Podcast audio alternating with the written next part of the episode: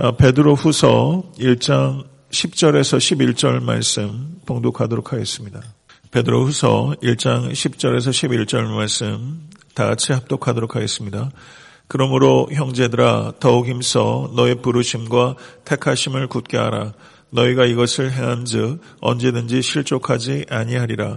이같이 하면 우리 주 곧 구주 예수 그리스도의 영원한 나라에 들어감을 넉넉히 너희에게 주시리라.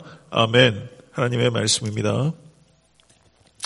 네, 베드로 후서 1장 1절에서 어, 2절은 어, 인사말이 기록되어 있습니다. 그리고 어, 본론부에서 1장 3절에서 11절까지가 첫 번째 소단락입니다.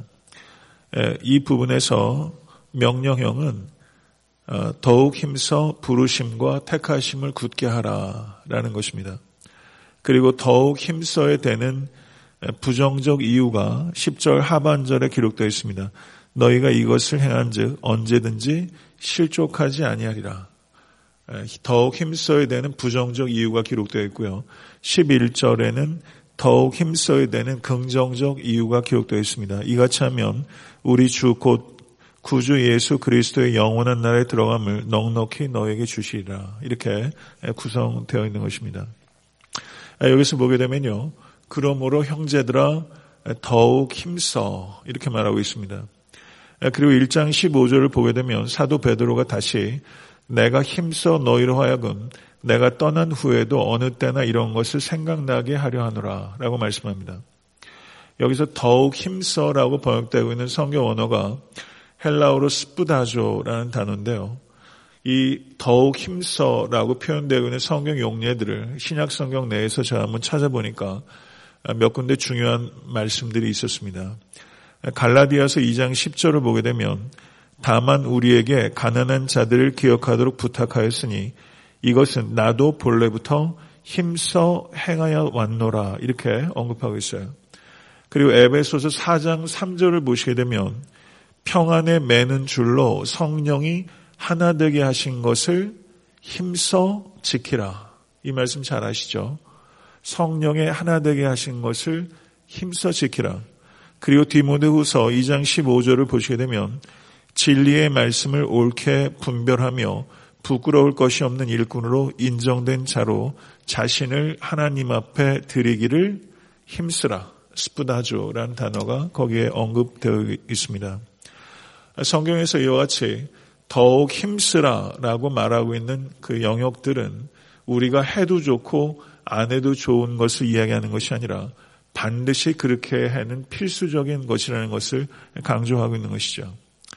오늘 이 아침에 특별히 이제 날씨가 많이 쌀쌀해졌는데요. 한 해도 이제 그만 조만간 또 마무리할 때가 올 것입니다. 여러분들은 올 한 해 무엇에 더욱 힘쓰며 살아오셨습니까? 평생을 살아오시면서 무엇에 힘쓰시며 살아오셨습니까? 사도 베드로는 더욱 힘쓰라라는 말을 이야기하면서 영적 성숙과 선김에 더욱 힘쓰라 이것을 강조하고 있는 것입니다. 올 한해 우리의 삶을 다시 한번 되돌아보면서 나는 영적 성숙과 섬김에 얼마나 힘을 쓰면서 더욱 힘을 쓰면서 살아왔는지에 대해서 한번 신중하게 되돌아볼 수 있게 되길 바랍니다. 부르심과 택하심을 굳게 하라. 이렇게 말씀하고 있습니다. 이 의미가 어떤 뜻일까요? 에베소서 1장 4절을 보게 되면 이렇게 말씀합니다. 곧 창세전에 그리스도 안에서 우리를 택하사 우리로 사랑 안에서 그 앞에 거룩하고 흠이 없게 하시려고 그 기쁘신 뜻대로 우리를 예정하신 예수 그리스도로 말미암아 자기의 아들들이 되게 하셨으니라고 언급하고 있습니다. 곧 창세전에 그리스도 안에서 우리를 택하신 것입니다. 믿으십니까? 이 말씀은 창세전에 우리를 택하셨다는 것은 우리가 이 땅에 존재하기도 전에 창세전에 하나님께서 우리를 택하셨다는 것입니다. 이 사실을 믿게 된 것을 감사하실 수 있게 되길 바랍니다. 이것은 우리가 머리로 받아들일 수 있는 지식이 아니라 하나님께서 우리에게 은혜로 깨닫게 해주신 지식이고 이 지식을 믿게 된 자들이 복된 자인 줄 믿습니다. 하나님께서 여러분과 저를 창세전에 택하여 주셨다는 것은 그 택하심에 우리가 아무것도 기여할 수 없었다는 것이고 우리가 존재하시기도 전에 하나님께서 우리를 택하셨기 때문에 전적인 하나님의 은혜로 여러분과 제가 택하심 받았다는 것입니다. 그렇기 때문에 우리가 택함 받았다는 것은 우리가 자랑할 것이 하나도 없고 오직 하나님의 은혜를 감사하고 찬양할 수밖에 없다는 것을 우리의 택하심 속에 있는 진리가 우리에게 가르쳐 주는 것입니다. 믿으십니까? 하나님께서 창세전에 이 택하심이 우리의 삶 가운데 적용된 것이 부르심입니다. 하나님께서 우리를 불러주셨기 때문에 우리가 그리스도인이 된 것입니다. 믿으십니까?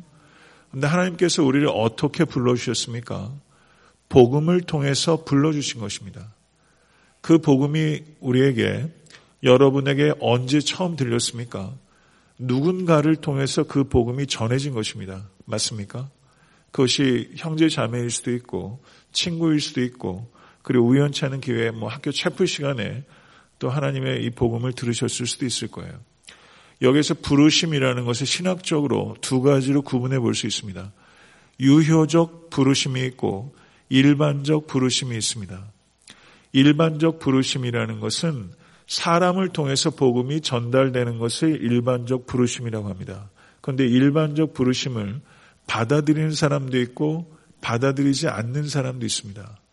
그러면 유효적 부르심은 무엇인가? 일반적 부르심을 통해서 하나님께서 불러주셨을 때 그 부르심이 유효한 것이 되기 때문에 하나님의 부르심을 유효적 부르심이라고 하는 것이고 이 하나님의 부르심은 인간을 통한 일반적 부르심을 통해서 역사하는 것입니다. 믿으십니까? 그래서 하나님께서 택하신 사람이 이미 정해져 있다면 복음 전도할 필요가 뭐가 있느냐 이렇게 억지를 부리는 사람들이 있어요. 그렇지 않다는 것입니다. 하나님의 택하심은 일반적 부르심을 통해서 유유적 부르심으로 이어지는 것이기 때문에 하나님의 택하심이 어떤 누구에게 있는지 우리는 알 수 없기 때문에 그 택하심의 통로로 내가 내 입술이 내 삶이 사용될 수 있도록 복음의 증인이 더욱더 되는 것에 여러분과 제가 힘써야 될 줄로 믿습니다. 믿으십니까? 교회를 헬라어로 에클레시아라고 말하고 에클레시아라는 이 말은 부르심을 받은 사람들이라는 뜻입니다. 교회는 이 건물이 아니라 바로 우리 사람입니다. 하나님께서 나를 불러주신 것은 나를 통해서 누군가를 부르시기 위함인 줄 믿습니다. 믿으십니까? 나를 부르신 목적은 나를 통해서 누군가를 부르시기 위한 것이다. 저를 한번 따라해 보시죠. 나는 택함 받고 부름 받은 존재다. 나는 택하심과 부르심을 받은 존재다. 오늘 본문을 보게 되면 택하심과 부르심을 굳게 하라. 이렇게 말씀한 것이죠. 여러분과 저의 정체성은 택하심 받고 부르심 받은 사람인 것입니다. 이것보다 중요한 정체성은 없습니다.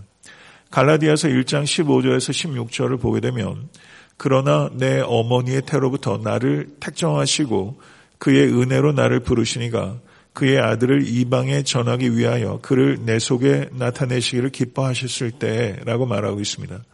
사도 바울은 나를 택하시고 나를 부르신 이가 라고 말하고 있습니다. 사도 바울에게는 이와 같이 택하심 받았고 부르심 받았다는 의식이 확고했습니다.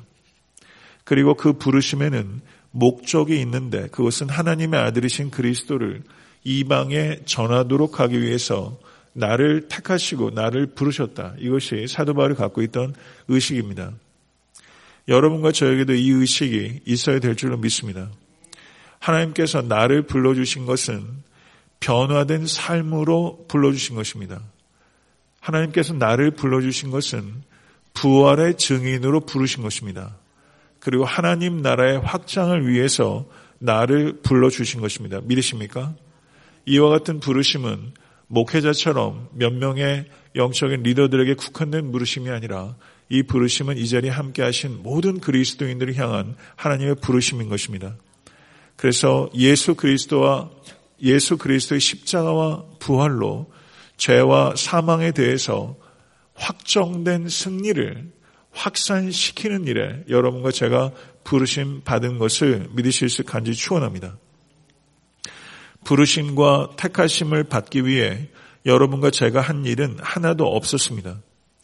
택하심과 부르심은 하나님의 전적이고 주권적인 자유로운 은혜이며 축복인 줄로 믿습니다. 그렇지만 택하심과 부르심을 얻기 위해서 우리가 할 수 있는 일은 하나도 없었지만 택하심과 부르심을 굳게 하기 위해서 우리가 해야 될 일은 있는 것입니다. 여기서 보게 되면 10절 후반절을 한번 보시기 바랍니다. 10절 후반절을 다시 한번 읽겠습니다. 너희가 이것을 행한즉 언제든지 실족하지 아니하리라. 이 말씀은 무슨 뜻입니까? 실족하지 아니하리라. 이것은 너희가 절대로 죄를 짓지 아니할 것이다 라는 뜻이 아닙니다. 이 말은 너희는 절대 실패하지 않을 것이다 이런 뜻입니다. 궁극적으로 실패하지 않을 것이다 이런 뜻입니다. 믿으십니까? 우리에게 주어지는 승리는 궁극적인 승리인 줄로 믿습니다. 우리는 궁극적으로 승리하게 될 것입니다. 믿으십니까? 이것이 바로 실족하지 아니할 것이다 라는 의미예요. 이것을 진실로 믿으시고 오늘 하루 살아가십시오. 한 사람이 경건한 삶을 위해서 분투하고 열매를 맺는 것은 매우 중요한 것입니다. 경건을 위해서 분투하십시오. 경건을 위해서 여러분들이 분투하시고 그리고 거기에서 일정한 열매를 맺고 있다면 그것은 하나님께서 여러분들의 죄를 씻으셨고 그리고 여러분들께서 택하심 받았고 부르심 받은 백성이라는 명백한 증거인 줄 믿습니다. 영적 성장을 위해서 분투하는 것만한 투자가 없습니다. 이 일을 위해서 투자하십시오. 그리고 영적 성장을 위해서 애쓰실 때 그것을 통해서 구원을 얻는 것이 아니라 영적 성장을 위해서 분투하시는 그 모습이 바로 여러분들이 구원받은 백성이라는 것을 증명하는 것이고 이 구원이 영원한 구원이 될 것이라는 것은 약속하는 것인 줄 믿습니다. 사랑하는 성도 여러분, 남은 한 해도 영적 성숙을 위해서 분투하십시오. 그럴 때 삶의 열매가 풍성하게 될 것이고 우리 주 예수 그리스도께서 이 땅에 재림하실 때 영원한 상급을 받게 될 것입니다. 육체의 연단은 약간의 유익이 있으나 경고는 범사에 유익하니 금생과 내생의 약속이 있느니라. 이 말씀을 믿습니다. 11절 말씀 우리 다 같이 다시 한번 읽어보도록 하겠습니다. 11절 말씀 이같이 하면 우리 주 곧 구주 예수 그리스도의 영원한 나라에 들어감을 넉넉히 너희에게 주시리라. 아멘. 최종적인 구원은 인간의 노력으로 성취하는 것이 아니라는 것을 강조하는 것입니다. 넉넉히 들어감을 우리에게 주실 것이다 라고 말씀하고 있어요. 사도 바울이 경건의 힘, 어, 베드로가 경건에 힘쓰고 여러 가지 미덕들을 분투하여 갖추라 라고 말하고 있지만 영원한 나라에 들어가는 것은 인간의 분투로 성취되는 것이 아니라 하나님께서 우리에게 은혜로 주시는 것이다. 믿으십니까? 이것을 다시 한번 강조하겠어요. 그리고 여기에서 예수 그리스도에 대한 호칭이 어떻게 되어 있습니까? 우리 주, 구주, 그리스도 라고 말씀하고 있어요. 예수님은 주이시며 구주이시며 그리스도이십니다. 이 말씀은 예수님은 하나님의 아들이시며 구원자이시며 왕이시라는 의미입니다. 진실로 믿으십니까? 이분께서 이 땅에 하나님의 나라를 시작하셨고 하나님의 나라를 완성하실 것입니다. 여기에 보게 되면 그리스도의 나라라는 표현이 있는데 성경을 읽어보세요. 그리스도의 나라라는 표현이 거의 없습니다. 이건 굉장히 드문 표현이에요. 일반적으로 천국이라고 표현합니다. 마태복음에서는 그리고 다른 복음서에서 서신서에서는 하나님의 나라라고 표현하고 있어요. 그러니까 천국, 하나님의 나라, 그리스도의 나라는 같은 나라예요. 그런데 여기서 사도 베드로는 매우 특이하게 그리스도의 나라라고 표현하고 있습니다. 이 그리스도의 나라는 영원한 나라입니다. 믿으십니까? 영원한 나라라고 표현하고 있어요. 세상 나라는 유한한 나라입니다.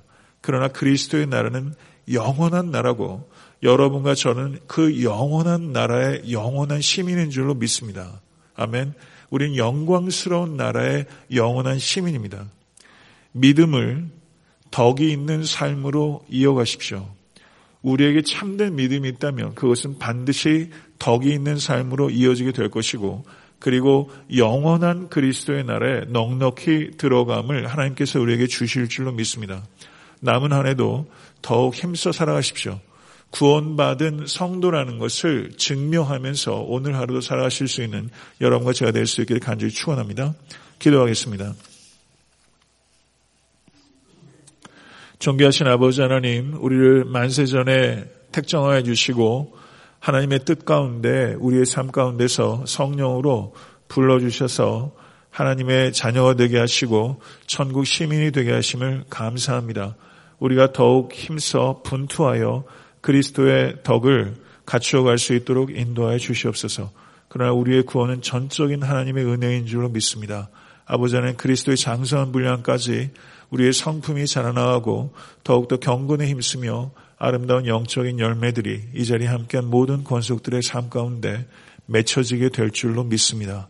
낙심하지 아니하고 더욱더 말씀을 붙잡고 성령을 의지할 수 있도록 도와주시고 오늘 하루의 삶도 한 주간의 삶도 나는 구원받은 백성이라는 것을 증명할 수 있도록 우리의 입술과 우리의 삶을 주장하여 주시옵소서 예수 그리스도 이름으로 기도드렸사옵나이다. 아멘. 주기도문으로 예배를 마치도록 하겠습니다.